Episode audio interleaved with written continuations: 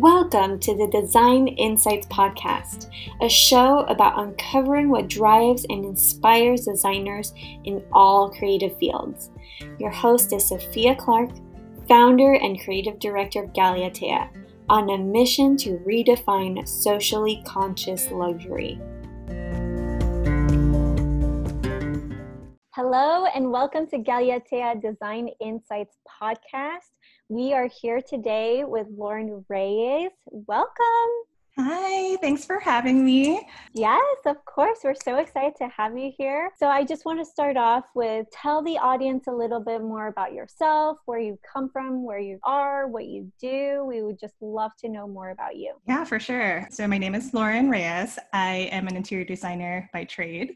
I went to school for interior design in Manhattan at the Fashion Institute of Technology. I'm in New York City back in 2006.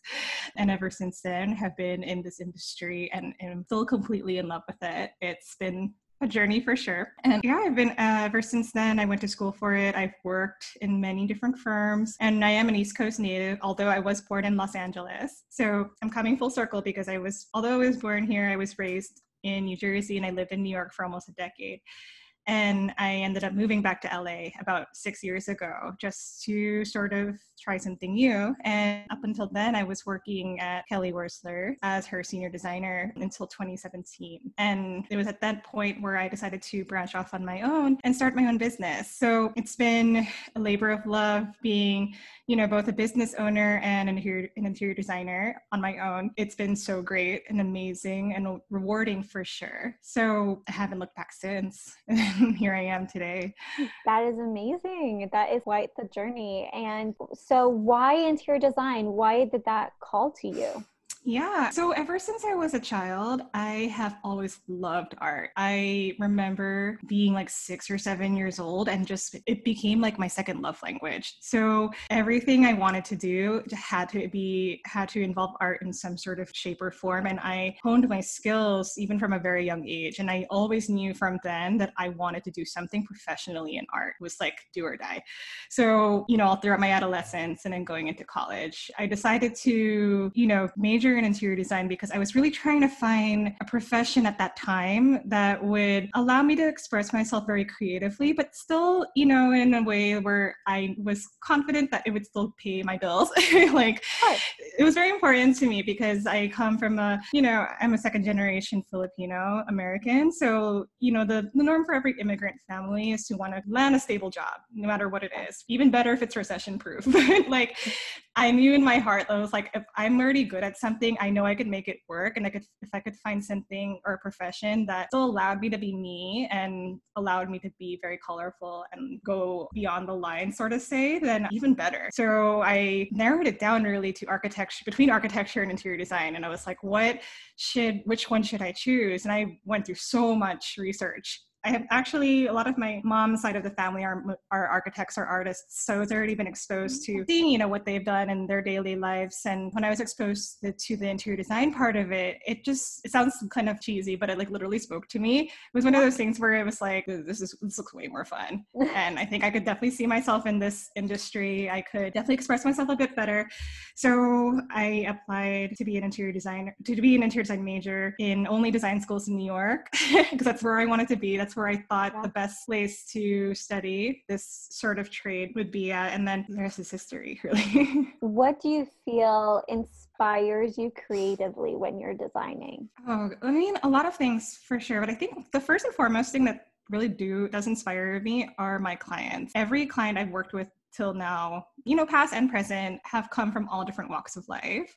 And so one of the joys of my job is to be able to like have a coffee with them or just to sit mm-hmm. and really just get to know them and just kind of seeing like their ideas and like seeing what how they think and everything and what they're envisioning, it really brings this other part of me out that allows me to dig a little deeper and kind of like adapt to, you know, what I feel like they are going to want.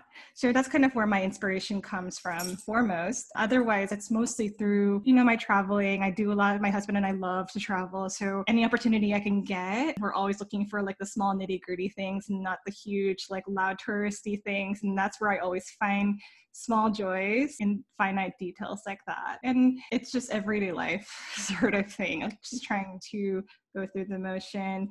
I actually try not to seek out inspiration too much. I would rather it be very organic and come to me. So whether if it's like reading a magazine or kind of, you know, scrolling through blogs online, I'd rather it's just sort of like pop out. And that's when I know it's something is very, you know, profound or resounding. It's when it's it's just like it's loud and it speaks for itself sort of thing. So how do you think those inspirations, how do you take that inspiration and then translate that into your design? Like, what is your process? So I love the usually for my process for any project and, and, this is speaking in in like my planning terms and project terms like i always create mood boards for my clients.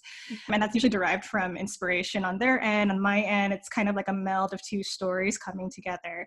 And we create we create like these vibe boards these storyboards that i always reference to no matter what phase of the project i am in.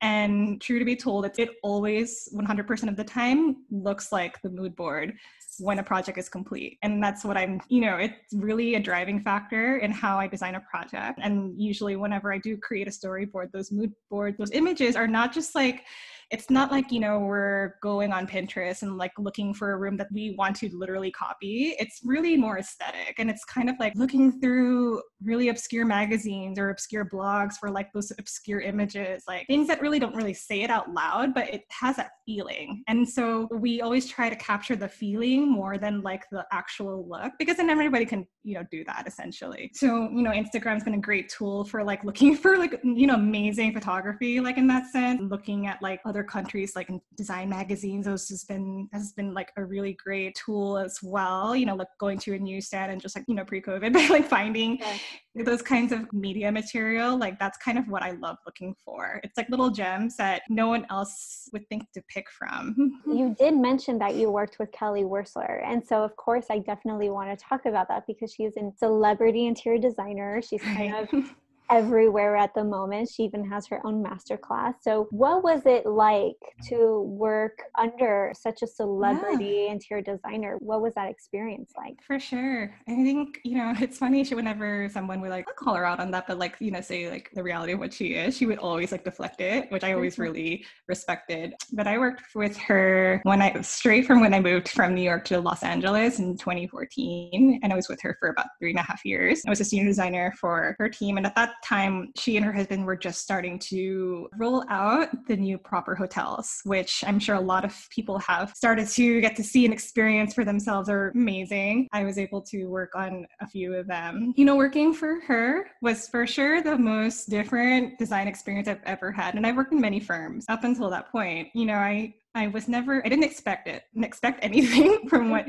it was very in a way non-traditional. Traditional in the sense that like everyone was given the specific rules of how to design and like we were we adhered to st- industry standards which is great. I learned so many different new you know like technologies and programs like working with her because her firm was also like evolving especially during that you know during the times. Like there's so many new things always coming out and being able to learn that alongside with her and her team was was great. But like working with her directly, she was able to expose me and mentor me and like sort of teach me in her ways how to really put together a palette, which I very much appreciated because no one can do it like her she's definitely one of a kind. She's so colorful, and I loved and appreciated that because I love color too. Like I definitely tell and encourage all my clients to try to go beyond the the whites and the neutrals and to and to sort of like introduce more color in their lives, which is what her mantra is, and I totally believe it because she's able to sort of mix materials and do a materiality play in such an elegant way. And that is something that I would have never been able to learn properly from somebody else. That is something that I, you know, took away from my working experience there. And it's it's a skill that I it's hard to sort of replicate, but I'm just so grateful I was given the chance to do that there. And you know, working with such creative people and creative minds, everyone was sort of was a it was a very good working environment, very creative working environment, more so than you know a lot of other firms I've worked in before. Mm-hmm. So a lot of creativity was definitely encouraged. Like a, a very abstract ideas were for sure brought to the table. We would often have like sketching sessions and just like really put your mind out there kind of thing. And be involved in amazing projects. Like, you know, some of the, the projects I got to work on with her are so out of this world. Like, I don't think I'll ever, you know, it, it, a designer would be lucky to work in a place like that because, you know, it, it's just it's so outstanding, like the types of artists you get to meet and colors you get to play with and just like things that normally someone else won't traditionally do. It just happens. Yeah. Cool to get those kind of insights because you don't usually know what it's like the behind sure. the scenes of yeah. those super magical moments because they're really, once they're captured, you're like, wow, how did they get there? So mm-hmm. it's always cool to kind of hear like the behind the scenes magic of, of how it's done. In regards to your designs, I see that clearly texture and color were definite influences from Kelly's into yeah. your work. Mm-hmm. And so, how do you tell a client to help them incorporate more color or take more risks? Because I feel like as a designer, I've often gotten that pushback of oh i'm scared to use color right so i know yeah a lot of people are and it's it's yeah. sort of just like the way the trends go I, I feel it's kind of like mm-hmm. what everyone's just used to seeing so as a part of you know my my i would be doing my clients a disservice if i wasn't giving them my full potential and that's what i always i always feel like i have to mention it because like i don't want to just present a client an option that they could have just copied from hgtv or like you sure. know pinterest right so mm-hmm. i always try to present, speaking in project terms again, like always try to present at least two or three options that show like, you know, the range from like, this is very neutral to this is colorful, this is really colorful. Oh, mm. but this what this is what it could look like when we mix like neutrals and the colors. And like, like, don't you feel so much happier? Can you envision yourself in this space? So I always try to approach it from a visual standpoint. A lot of people, you know, have a hard time visualizing the end game. And so, you know, as a part of our services, we always try to literally present a 3D version of what their space will look like. Whether it's you know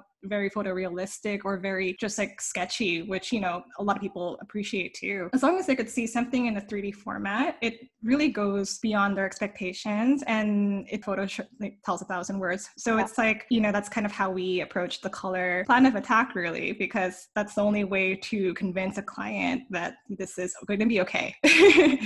and then we'll, if a client's very apprehensive, we'll do it really subtle. It's through education, through to, I always love taking my clients shopping shopping with me and kind of exploring different types of showrooms. Sometimes I'll take them to like past projects too, just so they could kind of see like the you know the potential of what their their space can look like too. So that's also another way i love to try to just sort of get them to start realizing like what it can look like. You did mention something about trends and i, I do want to touch on that. What trends are you seeing right now that you are really liking and would stay as kind of like a mainstream way of doing things? Yeah. and what trends are you not sure. on board with?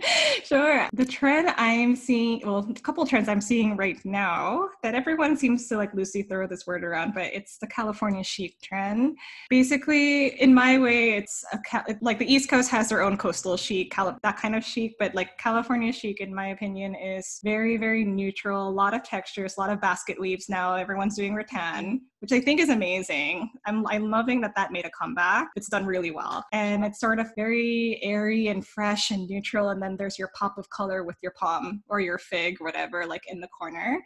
So that's what I'm seeing is happening a lot. And I do love it. I think it's very refreshing. That look, I feel like would will withstand the test of time. And it's just like minimal updates throughout the years to just keep it a little bit current. With that said, though, I think with the trends I'm not liking right now are it sort of goes along the line of that. But I think the one thing that I'm not that into at the moment are like the white everything schemes. It's sort of, and everyone's seen this, it's all around Instagram. It's more of an Instagram uh, aesthetic, I think, more than a Pinterest aesthetic, which is another trend I don't like. But it's sort of like your white walls, your white, your white everything, your white sofa. A friend of mine actually called it like the white fluffy couch aesthetic, which is very true because like everyone has that white fluffy couch now, which in my opinion, is not, you know, the best because, you know, one drop of red wine on that and you're done. so it's like you have to really think of things that are more functional, more, you know, attuned to your everyday life kind of thing. And um, that's like the sort of thing where there's a lot of missed opportunity with that sort of trend because you could definitely do an all white aesthetic, but with a lot of texture and a lot of great statement type of pieces. That's sort of it. And then, you know, you go, you get into like the whole Pinterest trends, like everyone's houses look like Pinterest or copied from Pinterest sort of thing, which is, which is fine. It's a very accessible platform and I appreciate mm-hmm. that. But there is more to design than seeing copying something else. I agree. And I think it's interesting that you pointed out that you see a difference in terms of styles between two digital platforms like between instagram and, and yes. Pinterest. so mm-hmm. i think that that's interesting what do you see are like the two different contrasting styles why sure. and why do you think that is yeah it's funny i'm, I'm sure it's part like the instagram portion of it is part influencer aesthetic and everyone loves like the moody vibrant colors in a way and there are certain things that so with, so with instagram i think that everything going on everyone wants to put out like a really curated type of photo. And you know, it's funny. I do feel like a lot of people do when they do post their homes or whatever, everything is very much like this curated type of corner or this curated type of like console setup and whatnot. But that's not reflective of their entire home. So it's really just like for the moment, for the gram, if anything. Right. I've, I do notice, like on that platform specifically, as I mentioned before, that I feel like it is a version of California chic, but a very, very toned down version of it. A lot of people on Instagram love to showcase like their plants, and that's sort of what is taking up most of the design forefront of their photos. All of their greens around their sort of neutralized palette, and you know, it looks fine. It looks really aesthetic. It's really a great backdrop. It's good if you're having a shoot, but I think for the long run, it's not functional or timeless, really. And then Pinterest on you know in contrast to that for pinterest everything on pinterest is very much it, in my mind like the first word that comes to my mind is it's very colorful but it's also very dated. Like you've you've seen everything on that platform already. It's been done and redone again and then redone again but you know a lot more. So that's kind of like how i feel about that. Do you ask clients to bring in inspiration? And where do you you know tell them to source it from? Because people's yeah. natural instinct are oh, I'm going to go to Pinterest or social media. So yeah, that's where... typically fine. Yeah, I definitely, I always ask my clients to bring in their inspirations to me. I don't actually tell them where to source from. I'm always uh-huh. curious where they go first. And it usually is Pinterest before anything. I would say, though, it's like lately, in contrast to two or three years ago, it was all Pinterest, but now it's been like Pinterest and Instagram. I would say a good like 50 50. So it's definitely shifting in terms of sourcing inspiration from my clients. I love that part of the process because I get to see what their thinking is like and you know what they're searching for exactly. And again it goes back to the whole like instagram versus pinterest aesthetic. It's what are they gearing towards more and like what do they like more towards of? Not yet a crossbreed of both. So i'm curious to see in like in the next couple of years like how these two platforms are going to start melding and I feel like the aesthetic might just blend after a while, you know. So the kind of like what I feel like is what's going to happen. So when clients come to you, is there something that you've seen that they repeatedly ask of you to do? Yes, I have definitely noticed. It's typically the same trends. I whether it's from one platform or the other, if one client is um, asking is giving sending me their inspiration, I've noticed that it's really the same type of look and it's really the same type of trend that everyone else is doing. So again, like with the white sofa and the green, the greens in the background and like really neutral rug with like the gray undertones and whatnot. Everyone tends to want to be on the cooler side, I've noticed. So a lot of the warm tones lately have been very lost, which is a bit like, I don't know what the word is, but I think a lot of people think the cooler aesthetic just looks a lot better on Instagram, which. I think a lot of people just tend to focus on more because they're creating their content from their homes now. In their mind, I feel like that's what's happening. But on the flip side, I feel like one of the other things I tend to see a lot is that people love open concept everything. With you know, within their space itself, it's like if we are doing a full on renovation, a lot of my clients tend to bring me all of these inspiration images that just show the entire house to be almost open which is you know really interesting too everyone wants like this nice like really effortless flow from one space to another. So that's something i'm also noticing right hmm. now. Mm-hmm. is there one thing that you if they came to you you would not do? Is there something where you have like a design limit?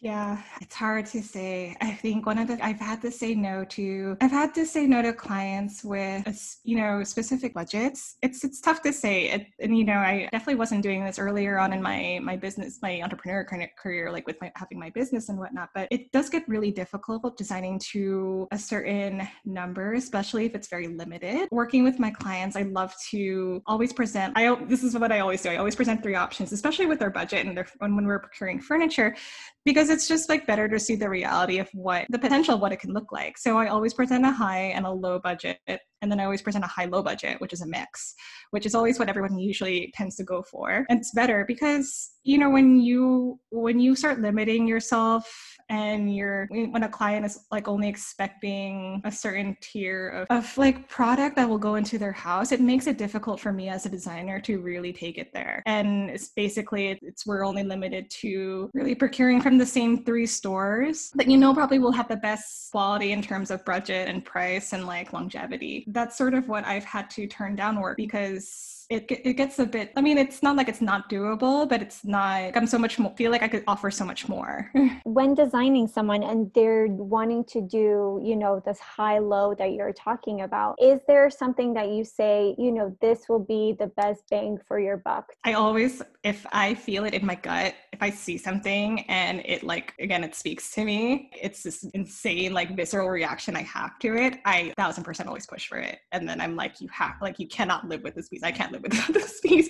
And then I will like try to present it in X, Y, and Z in like so many different ways where they just can't like not. And for the most part, it always works out. There are certain times where I've been like shopping with a client or like we'll see something really cool online or, you know, anything. And then it's just, it's like a must have. And I always think of, you know, it's not like I always will try to pr- push it to the client and like really try to have them purchase it without their consent. I always keep in mind like their budget and like if it makes sense, if it's to date itself in like 10 years sort of thing. I always go through those motions of that and if it does make sense, if the stars align, then it's like, why not? You have to. Definitely pushed for so many great things. Most of it is usually vintage mm-hmm. and like things that like we could like repurpose and reupholster. Those are definitely the best finds because it's like if it looks really good in its current state where it's like a little disheveled but like has amazing bones, can you like imagine how much more amazing would be if we just fixed it up a little. Those are definitely like the things that I love pushing for. I think one of the other things I love definitely making my clients like get more into is like, you know, natural materials like stones and just like things that Mother Nature herself produces. Those types of things will never go out of style, are very, very timeless. So I always try to push the envelope with like having my clients be more open to that versus like going the synthetic route, which, you know, a lot of people are doing right now. It's actually not about that. So it, I always try to make sure that that is incorporated in some part of my project with them just because it's like that will never die i think. A timeless thing. So yeah. really how would you define your design style then? For sure. I think my design style if you were to look at it at first glance it's very textural. It's very layered. I love playing with bold statement type of pieces and i love playing, playing with subtle pieces too. And i think a good way to sort of describe it is the sort of it's like timeless and functional and comfortable, very effortless. It's like one of those like my style is very much play on materiality too. I'm not afraid of mixing materials, which mm-hmm. I love doing now for everybody. So it's one of those things where you can go into a room and see like an elevated version of California chic, I feel. Do mm-hmm. you feel like your style or the way you approach design that your cultural background had something to do with that? Do you feel feel like it's influenced you in any way? It's influenced me for sure. I think in more in the sense of so I mentioned that I'm second generation. I grew up with an immigrant family. My parents are both from the Philippines. And I, it influenced me in a way where it just made me not want to do what everybody else was doing.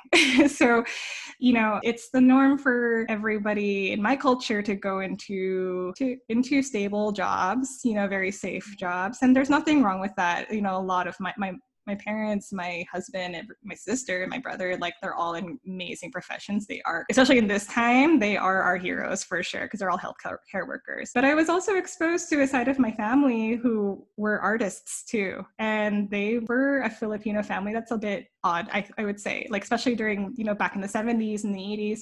So I was exposed to that, and because I was exposed to that, I that's why I knew I wanted to be just like that, and I wanted to always be against the grain, against against what you know was this sort of weird society like deemed was safe for us. So I grew up just wanting to be different. And I was fortunate to have my parents to, you know, to nurture me in that way. They loved seeing what I could do. So they were the ones who encouraged me to get into the arts. They took me to painting classes and after school programs, and they helped me with my college and like taking me to all of these portfolio reviews and whatnot. So they were really, really helpful to the process, which, you know, I was fortunate in that to have that experience because they never, never, ever once forced me to go the other way. And when I think about like how my cultural background had an influence, I think it was super major. In a way, that's what drove me to doing what I love to do. I like to ask this question to everybody just because everybody has a different take on it. They had like super strict parents and they rebelled against that, or they had sure.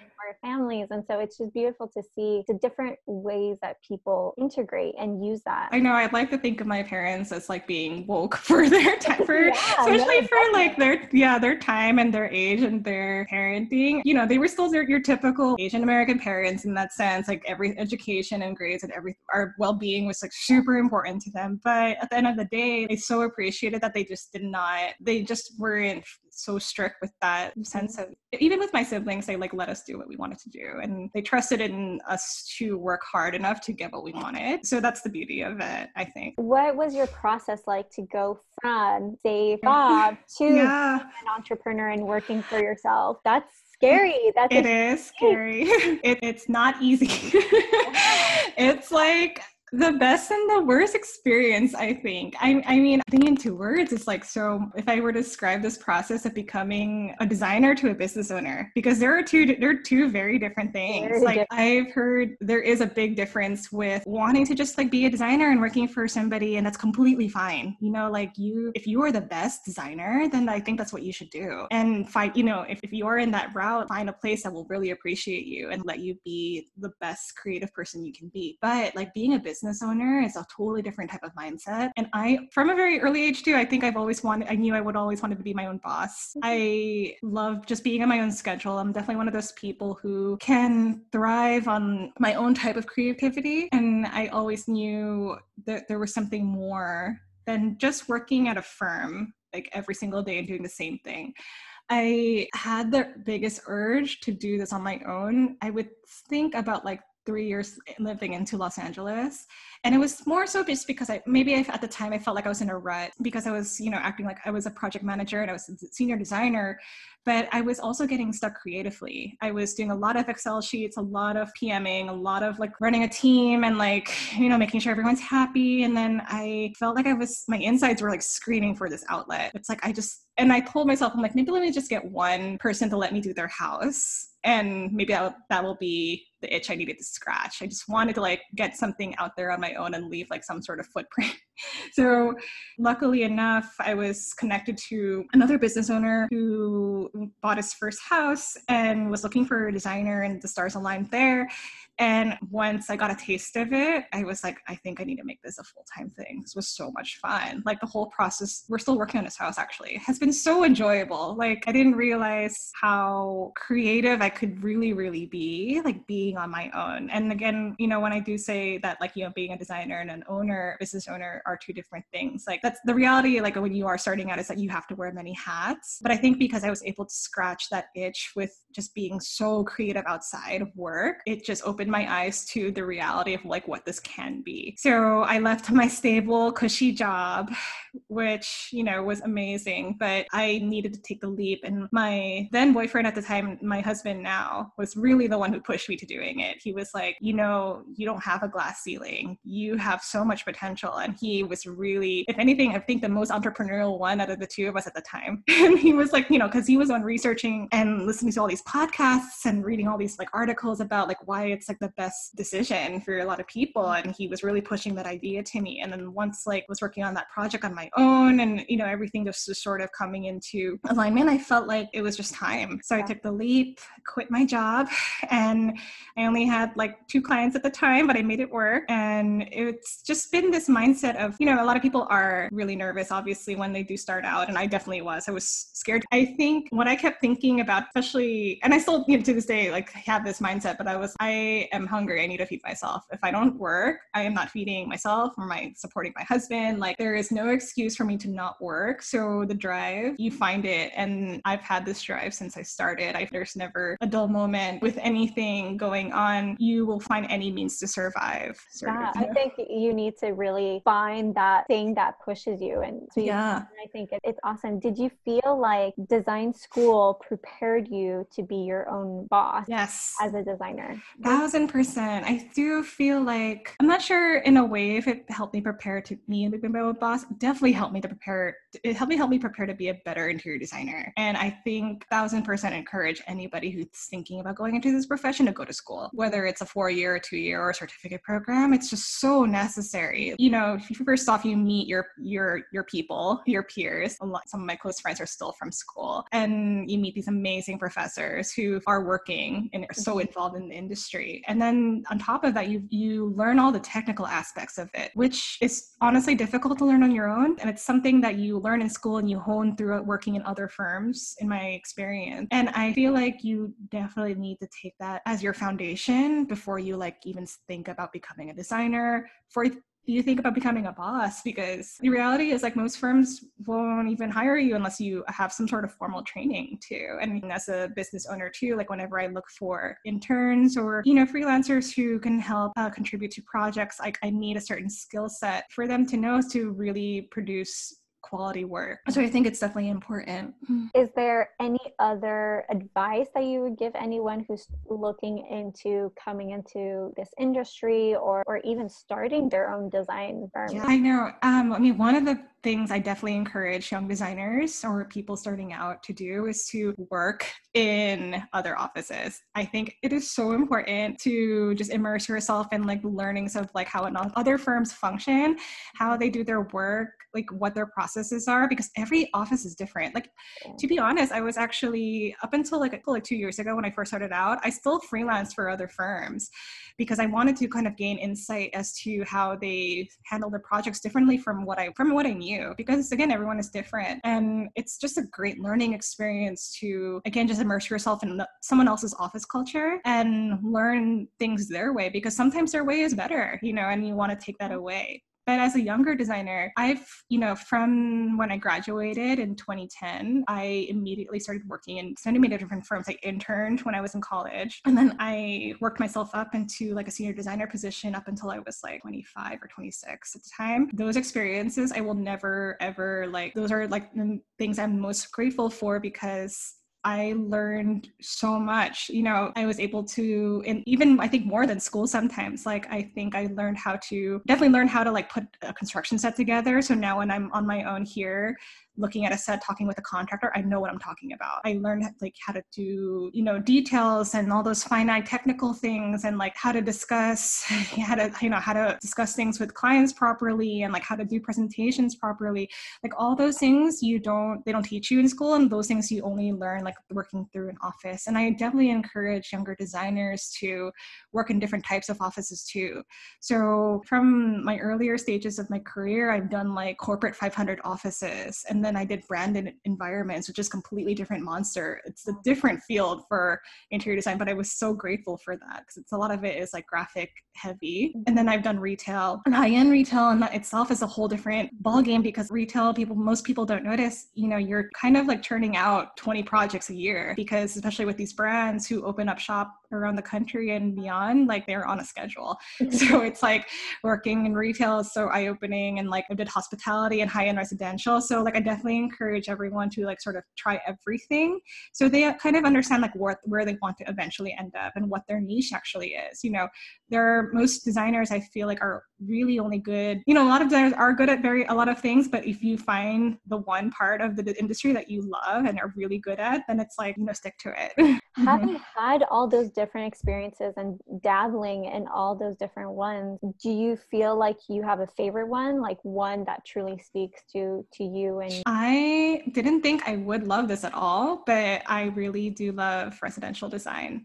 It was actually one of the things I was very adverse to earlier in my career for oh. some reason. It was, I don't know why, but I think when I moved here and to LA and when I started working on people's homes with Kelly, it was very eye opening. And then doing it on my own, I could see more so why I loved it a lot because I was able to start forming relationships with these people, these clients of mine, and like really kind of becomes a very personal space. Mm-hmm. And I love the feedback I would get once I'm finished with someone's home. Like they would, you know, message me or call me and say, like, I'm so happy walking through my space. Such a feeling when I come home. Having that became like my why, if anything. It's like I love I love creating environments for people that make them feel so happy and doing that a, on a more personal level just makes that experience even more more so rewarding i think. Because you could really again like they become my inspiration throughout the process especially for a residential project. So it's like you really can see the nitty gritty and like the finite parts of their thinking and bring that to life. And that's like such a joy in my job. When passion and where money meet you know yeah. that, that combination is really truly magical. So it really is. Yeah. So where do you see yourself 5 10 20 years? Like what what is the vision? What's the idea?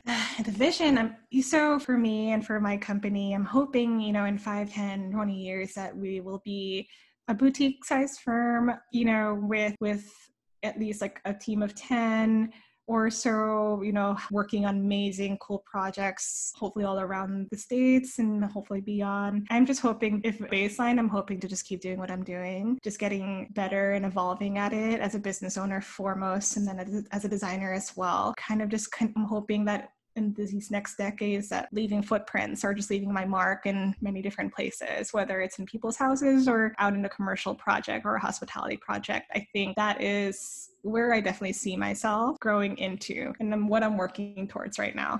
Are there any resources that you use that you suggest others to use if they're starting out? Sure. Uh, Google is a great tool. so I love, they've definitely seen a lot of my uh, how and how, what and what do I do type of moments. But I mean, other, other than the obvious.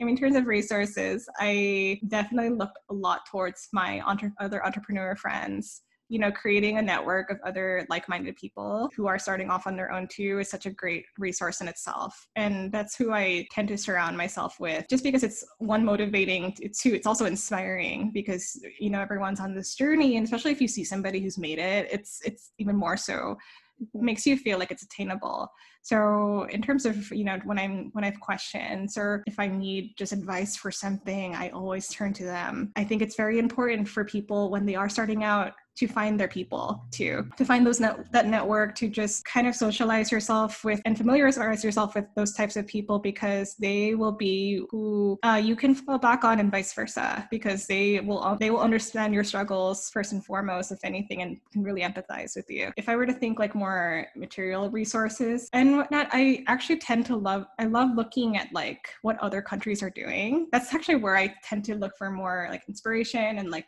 other types of resources i want. I always try to see like what they're using in terms of technology or how they're developing their processes in a different sort of way just to see what makes them more makes them successful or what makes makes it work or what doesn't make it work sort of half the time so i love to look external or, or beyond like what i'm having to face on a daily it's kind of it goes with my whole thing of being against the grain sort of thing what you said about the network i think it's so valuable i, I once heard a quote that said you are the sum of the five people yes. that you hang out with i yeah i believe in that so much. And I think it's very true. You know, if you're only surrounded by people who are not in the same field, playing field as you, then it's hard to like really get yourself to keep going. But if you surround yourself with like five people who are in the same boat as you, maybe one of them who's even like a lot further than you, where you'd want to eventually attain, it's sky's the limit, really. So it's like you only want to be around people who are constantly encouraging you and motivating you and can be your ear if you need to vent or like or just just to work next to too. That like it's also important. Especially as a solopreneur you need to it can be a lonely process too. Like i think a lot of people don't realize like your coworkers are gone. Like you're working by yourself now. So it's even just finding somebody to go co-work next to or just spend some time with seeing them grind will also make you want to grind just as hard as well. Yeah, it kind of forces you to level up also. It really does. Yeah.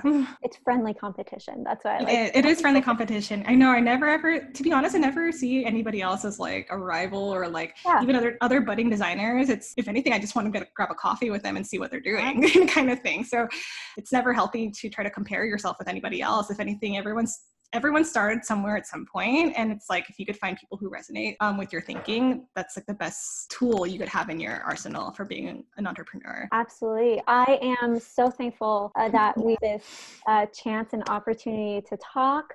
I just want to give you last minute to kind of say what you're up to, where people can follow you. If you have sure. any announcements, this is your time. Yeah. So you can find me online. I have a very good digital presence. I have my website at lvr-studios.com. You could also see my some of my work on Instagram. It's the same handle at LVR Studios. I am currently working on a bunch of cool projects right now, which I think we won't see until the beginning of next year. But just to give you some insight, we are just starting to expand upon a matcha and tea shop that we opened earlier this year before lockdown happened. But we essentially I was brought on to help create a new brand presence for this amazing matcha shop called Junbi.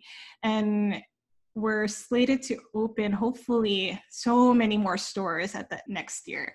So i'm very excited for that because we we're basically developing this brand um, of interiors for them that will be based will be built around the country. And so i'm hoping that everybody will get the chance to check it out you know once they're finally open. So the first two right now are in Westwood Village in California near the UCLA campus. The other one's in Rowland Heights in East LA. And our third one that we're working on right now is going to be at Princeton University. Super mm-hmm. cool. Yeah, we're very excited for that space because it's a larger footprint. So it might be your quote unquote almost flagship store off on the East Coast, which is going to be really exciting. So while we're doing that, we're also working on a really on a lot of cool furniture designs right now, custom furniture pieces that will be coming out. Amazing residential projects in the LA area. So stay tuned. Yeah, very excited. Yeah. we can't wait to see your updated works and I'm sure you'll be posting them all over your social media and your For sure. Thank you again, Lauren. It has been Thank you. pleasure. And everyone, go check her out. She really has an amazing eye for texture and color, and can't recommend her her designs more. Thank you so much. Thank no you so much.